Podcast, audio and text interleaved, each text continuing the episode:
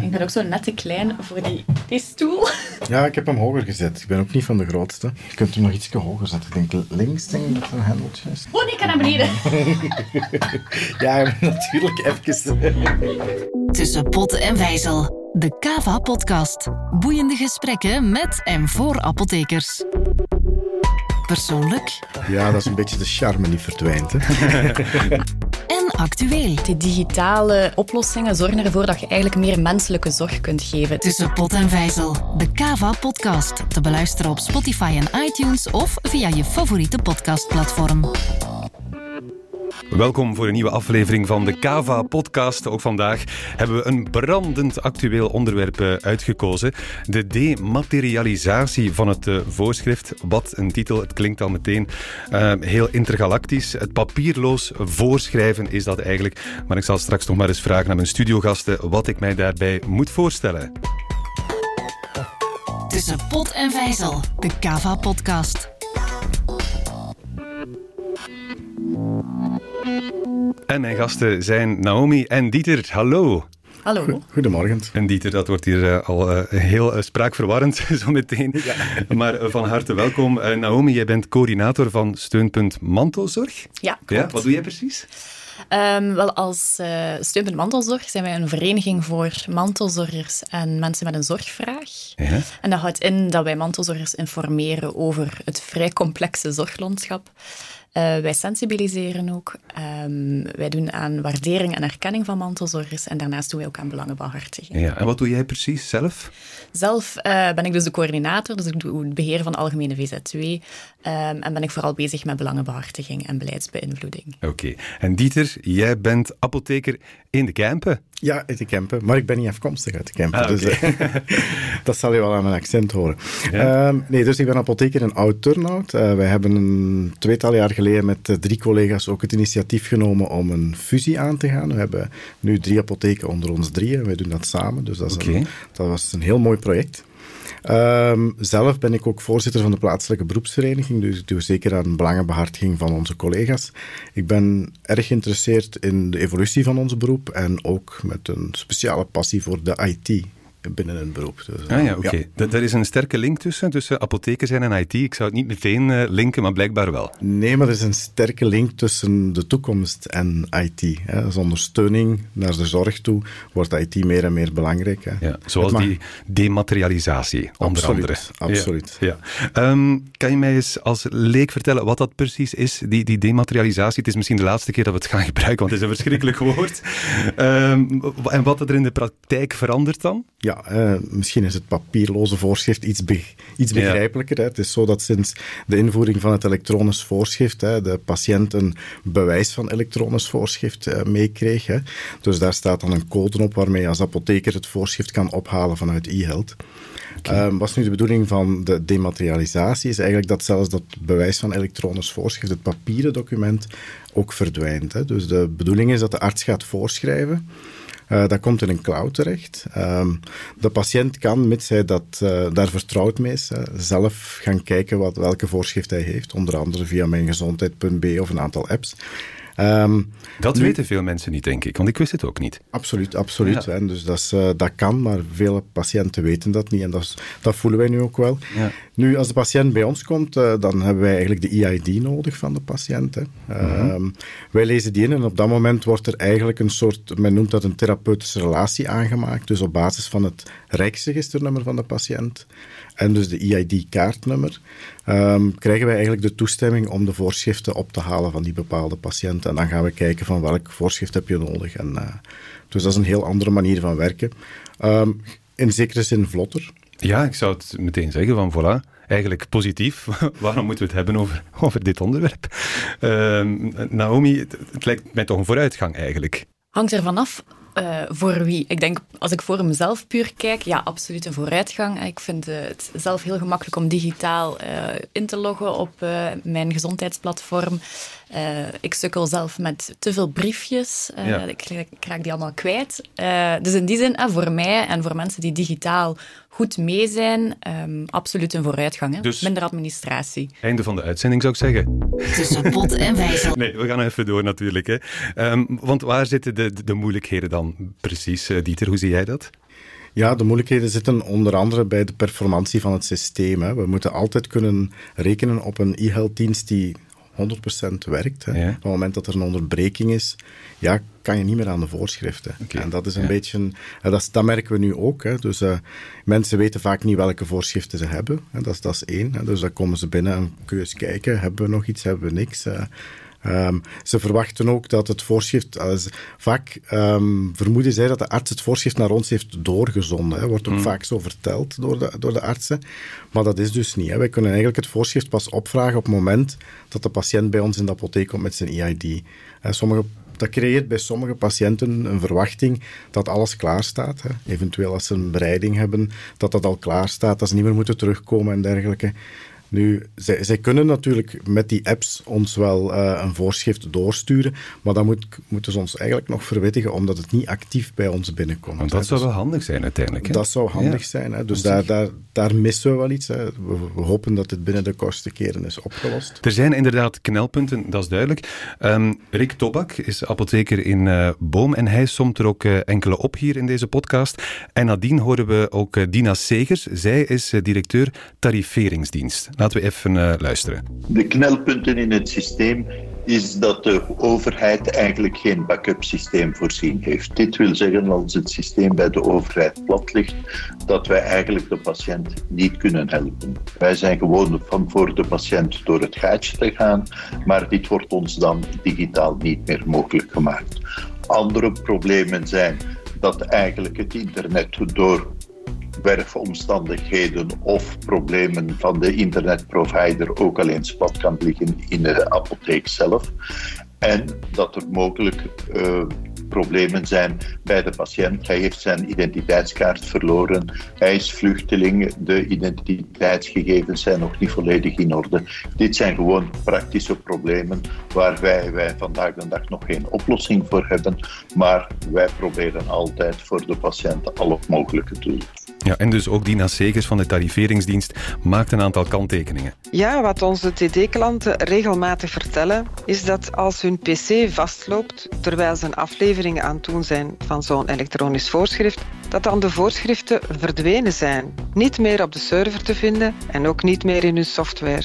En sinds het verdwijnen van het papieren afschrift horen we regelmatig dat patiënten niet meer zo goed weten welke voorschriften ze hebben gekregen. Apotheker tracht dit overzicht aan te brengen, maar patiënten zeggen: geef maar alles ineens. Oh, dingen die verdwijnen zelfs, uh, hoor ik. Absoluut. Dus, uh, het kan dus zijn dat uw software op een bepaald moment om de een of andere reden vastloopt. Hè. Omdat het proces wordt ook alsmaar zwaarder hè, voor, voor de IT-systemen en ingewikkelder. En ja, dan zie je dat in, inderdaad als dat vastloopt en je wilt opnieuw beginnen, dat mhm. Voorschrift al verdwenen als behandeld wordt beschouwd. En bij een elektronisch voorschrift is het zo dat het dan ook volledig verdwenen is. Je kan dat niet meer uh, backuppen. Ja. Eén keer afgeleverd. Echt. En hoe komt het dan aan bij de patiënten zelf, Naomi? Wel, wat de, de vorige spreker zei, vind ik wel heel relevant. Hè. Mensen verliezen eigenlijk echt dat overzicht. Dus als je niet kan inloggen op een gezondheidsplatform, hè, dat moet je doen met je EID-kaart. Je moet je pincode hebben van je EID-kaart. Voor veel mensen zijn die stappen eigenlijk veel te moeilijk, waardoor dat zij niet meer dat overzicht hebben over welke medicatie heeft de dokter voorgeschreven? Uh, welke heb ik al opgehaald, welke nog niet? Ja. Vaak ook ouderen, allicht die het wat moeilijker hebben daarmee. Ouderen, uh, vluchtelingen werden terecht aangehaald, maar ik denk ook aan, aan, mensen in kansarmoede, mensen die geen toegang hebben tot, tot een computer. En de mantelzorgers, hè? En zeker ook mantelzorgers, die voor iemand anders eigenlijk medicatie gaan ophalen, die eigenlijk ook niet meer het overzicht hebben van wat is er al opgehaald, wat nog niet. Ja, en dat creëert wel wat problemen. Want wat verstaan we precies onder een mantelzorger? Kan je dat nog eens uitleggen? Ja, uh, in Vlaanderen hanteren we eigenlijk een hele brede definitie. Ja, dat is ook het uh, Vlaams mantelzorgplan van uh, de vorige minister van Welzijn. Neemt die brede definitie ook aan. Dus een mantelzorger is iedere persoon die zorgt voor iemand uit zijn omgeving die meer dan de gebruikelijke zorg nodig heeft. Ja. Dus denk aan een partner, een familielid, een kind, um, maar ook een vriend of een buur die een handicap heeft, een psychische problematiek, ouderdomsproblemen of een andere ja. zorg. Gaat dat over veel mensen in Vlaanderen? we vermoeden en we schatten dat 1 op 5 Vlamingen mantelzorger is. Dus dat zijn best wel veel mensen uiteindelijk. Ja, ja. En dat is dan, de intensiteit verschilt dan wel. Hè. Je hebt mensen die een aantal keer per week boodschappen doen, maar je hebt ook mensen die 24 op 24, 7 op 7 zorgen voor Ja. iemand anders. En hoe ervaar jij dat, eh, Dieter, met, met die mantelzorgers in de apotheek nu en met, dat, eh, met die nieuwe manier van werken? Ja, het is zo. Ik kan een voorbeeld schetsen. We hebben bijvoorbeeld een, een, een dame die bij ons komt en die komt voor haar twee bejaarde ouders. Ehm, en telkens als, wij, als zij komt, ja, hebben we eigenlijk die EID nodig om die voorschriften op te halen. Maar op datzelfde moment komt vaak de thuisverpleging en die hebben ook die EID nodig. Dus die ouders geven die kaart niet graag mee, want dan kan de thuisverpleegkundige niet verder. Hè. En dan, ja, dan moet je naar, naar andere oplossingen zoeken. Hè. Dan kan je eventueel werken met het eh, Rijksregisternummer en het kaartnummer van de EID om eh, die relatie aan te tonen, hè, zoals we dat moeten doen om een voorschrift te kunnen ophalen. Maar dat maakt het proces ingewikkelder. En natuurlijk in een dorpsapotheek ken je je patiënten, ken je vaak ook de relatie tussen de mantelzorger en de patiënt. Maar ja, als iemand, hè, de buurvrouw komt, een sporadisch om te komen helpen, dan zit je in een heel ander verhaal. Of in een grotere stad of zo, een andere omgeving, dan wordt dat moeilijk. Hè? Of een apotheek waar dat heel veel passage is, waar mensen zomaar eens passeren hè, en, en dan iets trachten mee te nemen. Dus ja, daar, daar voel je toch wel dat, dat dit systeem helemaal niet ideaal is. eh, zeker niet op, in deze fase. Ja, dan Dus, werk je eh, bijvoorbeeld met dat Rijksregisternummer als een, een oplossing eh, dan. Ja. Laten we eens even horen naar eh, Tom eh, Hermans, eh, beleidsmedewerker bij het Vlaams Apothekersnetwerk, eh, wat hij voorstelt als praktische oplossingen. Eh, er is inderdaad nog heel wat onduidelijkheid over die zogenaamde mandaten waarmee de mantelzorger geneesmiddelen kan afhalen voor de persoon voor wie hij zorgt. Aanvankelijk was er een voorstel om het Rijksregisternummer van die patiënt mee te geven met de mantelzorger, en bijvoorbeeld op een briefje geschreven. Maar technisch gezien is dat niet altijd voldoende, aangezien er dan geen therapeutische relatie kan aangemaakt worden voor patiënten die nog niet gekend zijn in het systeem van die apotheek. Plus, het is ook een beetje gek om, wanneer je wilt inzetten op het digitale, eh, je dan nog moet werken met geschreven briefjes eh, bijvoorbeeld. Via de website mijngezondheid.be is het wel al mogelijk om mandaten aan te maken. Eh, momenteel is er in de apotheek nog niet zo'n systeem voorhanden, dus we hopen dat dat systeem wel snel wordt geïmplementeerd in de, in de apotheek. Ja, toch wel jammer dat dat niet eerder is bedacht, hè? Die integratie absoluut. bijvoorbeeld, of wat de mogelijke pijnpunten kunnen zijn. Ja, allee, van- vanuit, vanuit ons als apothekers, zoals mijn collega aanhaalt, hebben wij wel al enkele maanden geleden op die pijnpunten gewezen. Hè. Dus eh, het is niet dat we niet proactief hebben willen zijn, maar, maar dat is een beetje spijtig aan heel het verhaal. En, en dat zie je, dat hadden we ook bij de introductie van, van het elektronisch voorschrift enkele jaren geleden. Men wil zulke dingen graag in de markt zetten en men vergeet al eens... ehm, dat die dingen niet altijd even goed Ja. getest zijn, dat die even performant zijn als, als we hopen dat ze zijn. Het is een heel mooi systeem, maar, maar ik denk dat men iets te vlug wil gaan in die zaken en, en dat is spijtig. Ja, maar we moeten voort hè, met het systeem dat er nu, nu is en het loopt al. Ehm, wat verwachten de mantelzorgers eh, hierin? Welke tips zou jij geven aan apothekers, Naomi? Wel een aantal zaken, want eh, eh, Dieter zei daar juist, hè, je kan je identiteitskaart meegeven. Eigenlijk mag dat niet. Hè. Dat is daarom dat Tom zegt, eigenlijk moet je het Rijksregisternummer meegeven. Ik weet in de praktijk, veel mantelzorgers doen dat. Hè. Ze nemen de, man- de identiteitskaart mee. Ehm, maar officieel mag dat niet en daar zit je dus echt wel met een probleem. Ehm, en anderzijds, ja, het is... eh, mantelzorger, die definitie is heel breed. En er bestaat ook niet echt een heel goed statuut op dit moment. Er bestaat een erkenning die je kan aanvragen bij het ziekenfonds. Maar heel weinig mensen vragen dat aan om heel wat redenen. Ehm, maar dat maakt dat als apotheker dat je niet snel weet, ah, die persoon is echt officieel de mantelzorger van die persoon. Dat is een van de grote problemen, denk ik, voor mantelzorgers. Ze kunnen zichzelf niet tussen aanhalingstekens bewijzen. Ja. Aan zich is het ook niet de taak van een apotheker om dat te doen, denk ik, om daar controle op uit te voeren. Maar er moet wel een soort van eh, vertrouwen zijn dat die medicatie ook effectief naar die patiënt gaat, natuurlijk. Mhm, Ja. Ehm, en zelf wijzen wij eigenlijk altijd op de, wat wij de zorgdriehoek noemen. En je hebt de beroepskrachten, de apothekers horen daarbij, je hebt de mantelzorgers en de patiënten. En het is altijd belangrijk dat de drie partijen erkend worden in eh, de zorgrelatie. Dus als een mantelzorger eh, medicatie komt ophalen voor een patiënt, is het belangrijk, denk ik, als apotheker dat je niet die patiënt vergeet. Nee. Ehm, Maar hoe kan- loopt die communicatie dan natuurlijk? Hè? Hoe, hoe, want vaak hoor ik dan van, van mijn apotheker, die moet het zo of zo gebruiken.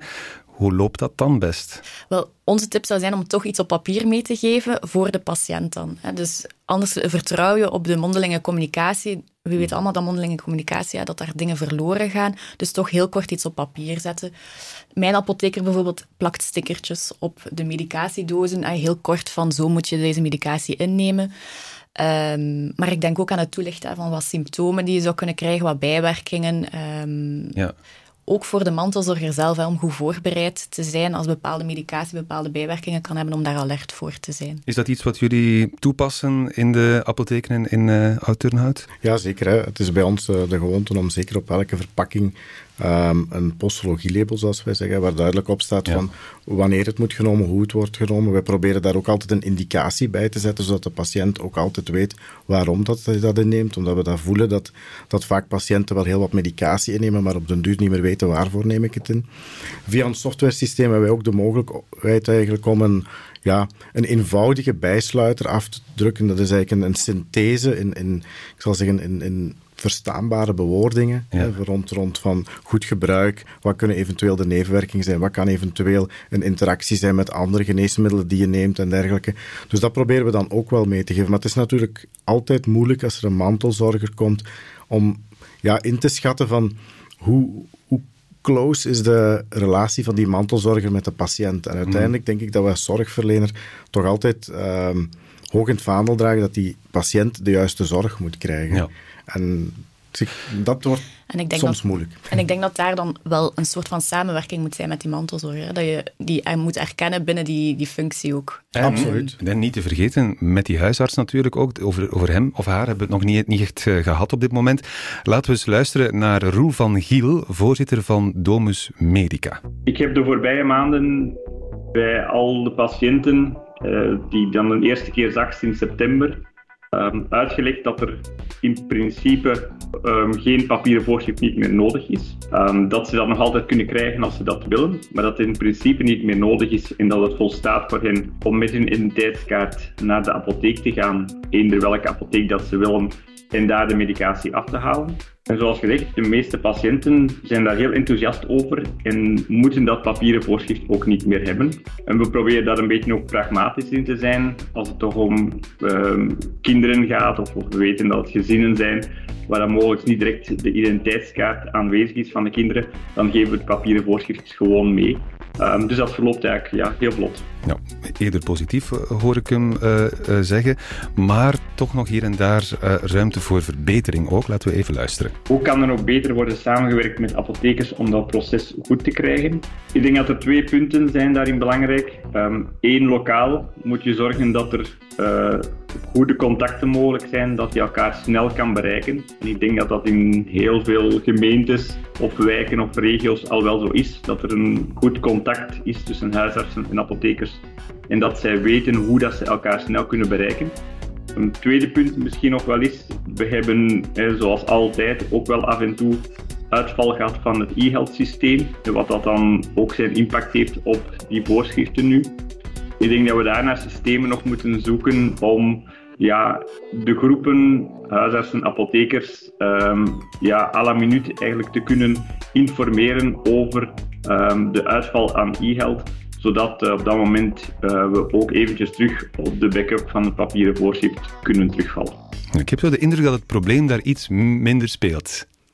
Ja, als ik die reactie hoor, inderdaad. ja. uh, en ja. ik, ik, volg wel wat de, de heer zegt. Hij, um, hij haalt terecht aan, die digitale weg, die zijn we ingeslagen, die kunnen we niet meer tegenhouden. Die houdt ook heel veel voordelen in, denk ik. Op termijn is dat echt een, een winst die we maken in de sector, zowel voor mantelzorgers, patiënten als voor apothekers, artsen. Um, Hmm. Maar zolang dat niet iedereen vlot die digitale weg kan mee afleggen, denk ik dat het wel belangrijk is om te benadrukken dat er keuzevrijheid is. Hè. Um, dus mijn oproep zou zijn naar artsen toe, naar huisartsen toe, van geef ook mee dat het een keuze is om nog steeds een, een uh, papieren voorschriftje mee te geven. Dat is ook nieuw voor mij, dat, ja, dat, dat je het nog mag, kan vragen. Ja. Mijn arts, mijn huisarts vraagt het. Hè. Dus hij vraagt, wil je graag nog een afdruk mee of is het oké okay op je identiteitskaart? En ik vind die keuzevrijheid, zowel voor de patiënt als voor de mantelzorger, wel de essentiële voorwaarde om dit proces te doen slagen. Mm -hmm. ja. Heb Zodat... je ook die indruk, uh, Dieter, dat, dat ja, artsen minder op de hoogte zijn van wat er nog misloopt in die eindfase? Absoluut, absoluut. Um, en, en wat wij ook zien is um, dat toch heel wat huisartsen op dit moment de patiënt eigenlijk niet de keuze laten. Hè. Dus gewoon zeggen van kijk, vanaf nu is het uh, zonder papier. Hè. Dat is voor hen gemakkelijk. Ze moeten minder, minder printen. Hè. Dus uh, wat we ook zien sinds de corona zijn er, heb je de, de teleconsult. Hè. Patiënten moeten kunnen de arts raadplegen telefonisch. Hè. Dan is dit systeem makkelijk, want je moet geen fysiek document meer overhandigen aan de patiënt. Je kan in één keer een voorschrift opladen. Ehm, ja, je zit hier eigenlijk ehm, met twee of, drie verschillende spelers. Hè. De arts zit helemaal vooraan in het traject en die laat het voorschrift op. Heeft ook die therapeutische relatie niet nodig. Hè. Die kan gewoon op basis van het Rijksregisternummer niet, heeft niet de EID-kaartnummer nodig. Kan die dus een voorschrift opladen. En in de hoofden van de artsen is daar het proces weg. Hmm. En ik kan absoluut begrijpen dat dat voor hun een grote vereenvoudiging is. Maar zowel de patiënt als de apotheker staan op het laatste van het traject. Hmm. Dus alles wat tussenin kan mislopen, dat heeft een impact op de aflevering van de medicatie voor de patiënt. Ja, laten we hopen dat ze meeluisteren naar deze podcast en dan zijn ze toch al een beetje meer op de, op de hoogte. Nu, het is niet allemaal kommer en kwel, laten we ook eh, eerlijk over zijn, want ik heb ook al heel veel positieve dingen gehoord natuurlijk. Het is een, eh, denk ik een beetje een traject dat we aan het afleggen zijn naar een, eh, naar een systeem dat, dat op punt zou moeten komen te staan. Laten we nog eens luisteren naar Dina Segers, die directeur is bij de tariferingsdienst, en daarna ook nog Rick Tobak, hem horen we ook nog eens terug, apotheker uit boom. Ja, er zijn inderdaad ook positieve reacties, gelukkig. Onlangs nog bij de laatstejaarsstudenten die hier een dagje opleiding komen volgen, die zeggen, prettig toch zo'n digitale voorschriften. Zo moeten we geen geschriften meer ontcijferen. Ja, dat is al een klusje minder. Ja, dat is een beetje de charme die verdwijnt. Hè? dat, uh, dat wel, ja, ja, En dan ook even luisteren naar, uh, naar Rick Tobak, hè? die apotheker is in Boom. Wij staan zeer positief tegenover een verdere digitalisering in de zorg. De digitalisering in de zorg is niet tegen te houden. Zie wat er in de banksector gebeurd is. Wij kunnen via die digitalisering onze patiënten beter begeleiden. Wij staan heel dicht bij de patiënten en die digitalisering kan ons hierbij nog verder bij helpen. Ja. Zien jullie zelf nog voordelen? Dieter, misschien om te beginnen? Op zich is het een heel mooie evolutie. Hè. De, de processen gaan veel sneller, waardoor je inderdaad meer um, tijd kan besteden aan die patiënt zelf. We werken bijvoorbeeld met een robot in de apotheek.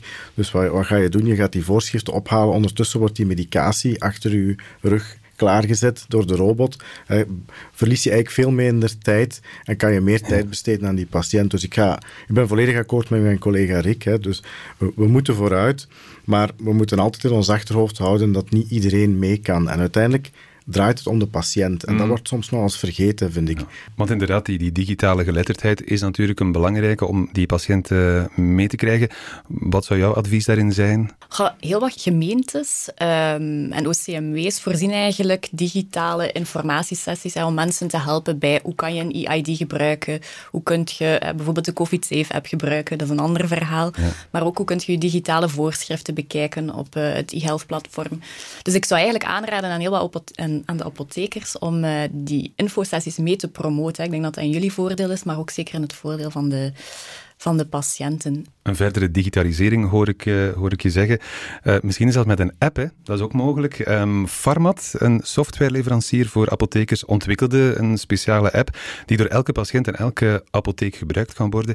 Laten we eens even luisteren naar Bart Struijf, marketingmanager bij Pharmat, wat het precies inhoudt. Pharmat heeft voorschrift op zak ontwikkeld. En dat doet wat het zegt. Hè. Het zorgt ervoor dat de digitale voorschriften die de arts voorschrijft, dat je die in je broekzak op je smartphone hebt. Hoe werkt het? Heel eenvoudig. Uh, je downloadt de app en dan moet je je aanmelden op de online diensten van de digitale overheid. Dat kan bijvoorbeeld via XME. Wat gebeurt er dan? Dan worden de voorschriften gedownload in, uh, jouw voorschriften gedownload in de applicatie en uh, krijg je daar toegang er altijd een overzicht van en kan je dat ook heel eenvoudig doorsturen naar jouw apotheek via WhatsApp of een ander communicatiekanaal. Je kan er ook met de toepassing naar de apotheek gaan en het tonen wat dan ingescand wordt en uh, afgeleverd wordt. Heel eenvoudig en heel succesvol. We hebben de app ongeveer een, eh, een, een vier, vijftal maanden geleden gelanceerd. En we zitten nu aan meer dan 50.000 downloads uh, per uh, in totaal en meer dan 3500 gebruikers per dag. Dus we zijn heel blij met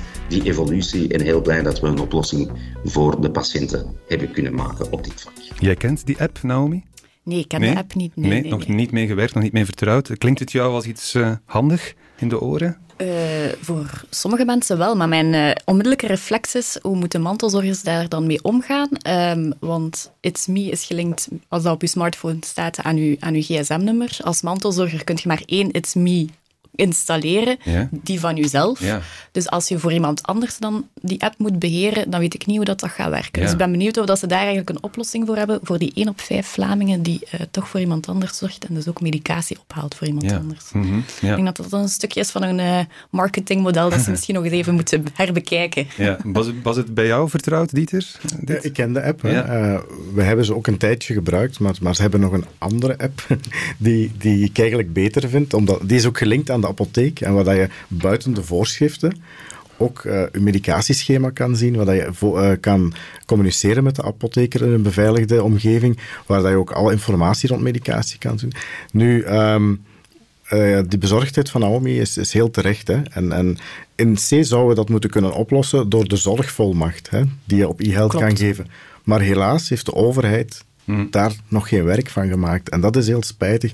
En, en het spijtige aan, aan dit verhaal is dat het niet gecommuniceerd is bij het lanceren van het systeem. Hè. Men, men zei tegen ons van, ah ja, maar hè, de, de mantelzorger of, of de, de mama of, of, of de zus kan, kan dat doen. Ja. En als je dan daarmee begint te werken. Ik heb zo iemand in de apotheek gehad. Ja, ja, maar van mijn echtgenoot, ik kan dat doen. We hebben elkaar een zorgvolmacht gegeven. Dat is geen enkel probleem. Eh, en het werkt niet. Dus wij gaan het promoten. De patiënt komt en dat is een, dat is een enorme teleurstelling. Hè. Ja. en dat Je maakt, hebt er precies ook ervaring mee. Ja. Ik zie jou knikken. Ja, het is herkenbaar, denk Ja. ik. Ja, ja, en, en dat vind ik spijtig. Maar, maar desondanks hè, is, is, het, is het initiatief wel lovenswaardig. Ja. Maar ik denk dat zij ook vastlopen op, op, op de mogelijkheden die op dit moment door de overheid voorzien worden. hè. Zelfs naar kinderen toe werkt het systeem op dit moment nog niet. Hè. Dus als je ouder bent en je wilt de voorschriften van je kinderen zien, kan je nog altijd niet via die app Ja. eh, doen. Dus, dat is- Ja, ja. dus daar zitten toch nog wel een aantal hiaten. Er is nog werk aan de winkel, hoor ik jullie zeggen. Eh, maar goed, voluit die digitale weg eh, inslaan, dat lijkt mij sowieso een must. Laten we nog eens luisteren naar Tom, beleidsmedewerker bij het Vlaams Apothekersnetwerk. Ik denk dat iedereen wel begrijpt dat de toekomst van de zorg dat dat ook een stuk digitaal is. hè. De ontwikkelingen staan niet stil. En het kan daarnaast ook een positieve impact hebben op andere zaken, zoals bijvoorbeeld het klimaat. Ehm, de mogelijkheden die, die zich gaan voordoen, die moeten we absoluut benutten. Maar we moeten wel rekening houden met het juiste tempo, zodat iedereen ermee vertrouwd raakt. Zowel de mensen die er snel mee weg zijn, als de mensen die minder digitaal geletterd zijn, als de zorgverleners zelf natuurlijk. En de juiste communicatie is in heel dit verhaal wel essentieel. Een belangrijk aandachtspunt daarnaast bij het digitaliseren van processen is dat we moeten opletten dat we niet de, de administratieve overlast die er op sommige vlakken is, om die niet mee te digitaliseren. Want meer digitaal werken in de toekomst betekent ook dat we gaan bekijken wat er efficiënter kan voor zowel de patiënt als de zorgverlener. En dat zijn twee zaken die volgens mij hand in hand moeten gaan. Ja, inderdaad. hè. Ik denk dat we het er allemaal over eens zijn. Absoluut.